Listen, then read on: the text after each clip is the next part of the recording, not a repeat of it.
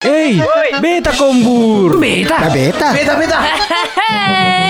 Temandel, di zaman ini, informasi sangat gampang tersebar lewat media sosial tanpa memandang hal negatif atau positif. Bahkan, kadang media tidak terlalu sensor gambar atau video yang memunculkan traumatik bagi penggunanya. Seperti si Dori yang sedang berkumpul bersama teman-temannya.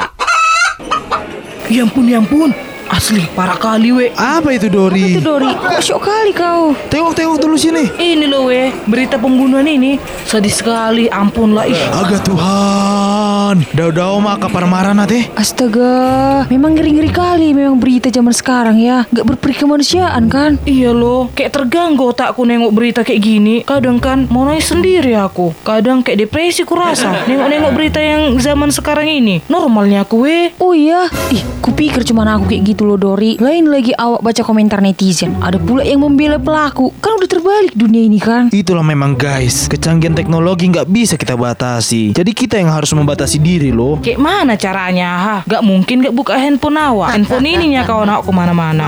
Mau makan, belajar, mandi pun bawa handphone, pasang lagu. Iya kan? Aku pun kalau nongkrong di kamar mandi bawa HP loh. Biar nggak bosan kan? Hehe tahe, akadong hanon. Segitunya kalian sama HP. Berarti mau tidur pun kalian pasti megang HP. Iya iyalah. Bangun tidur kalian juga megang HP. Iya. Iya loh. Emang kau enggak? Itulah guys, adanya dampak negatif kebanyakan megang HP sama nengok-nengok berita negatif loh. Jadi solusinya adalah puasa sosmed guys. Puasa sosmed. Cemana itu? BG Hamu, BG Hamu. Hindarilah dulu sosmed dalam jangka waktu yang tertentu. Misalnya kayak aku kan, ku hapus dulu semua aplikasi sosmed kecuali WA lah ya. Karena memang komunikasi kan. Jadi aku buka WA pun ku batasi. Cuma waktu di tempat kerja ajanya. Siap kerja, udah di rumah, baru ku nonaktifkanlah HP ku guys. Asai boto hamu, baru matenang pikiran. Coba hamu mal. Oh iya, aduh bisa nggak ya aku? Nggak aku tengok lo nanti update story opa aku.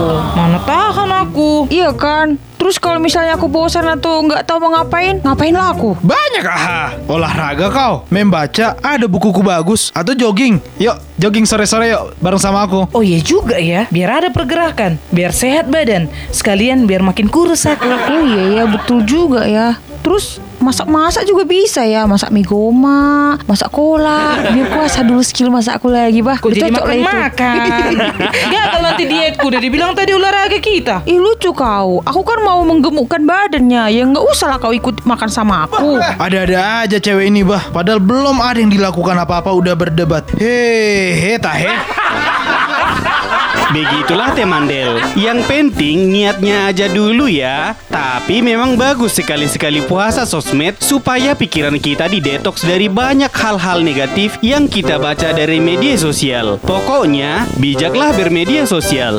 Oke Temandel. Kombur. Ah, nama masa. Ah, ah, ah, ah. Apa cerita le? Komedi Batak Seru. Dengarkan di Indel Morning. Hehehe.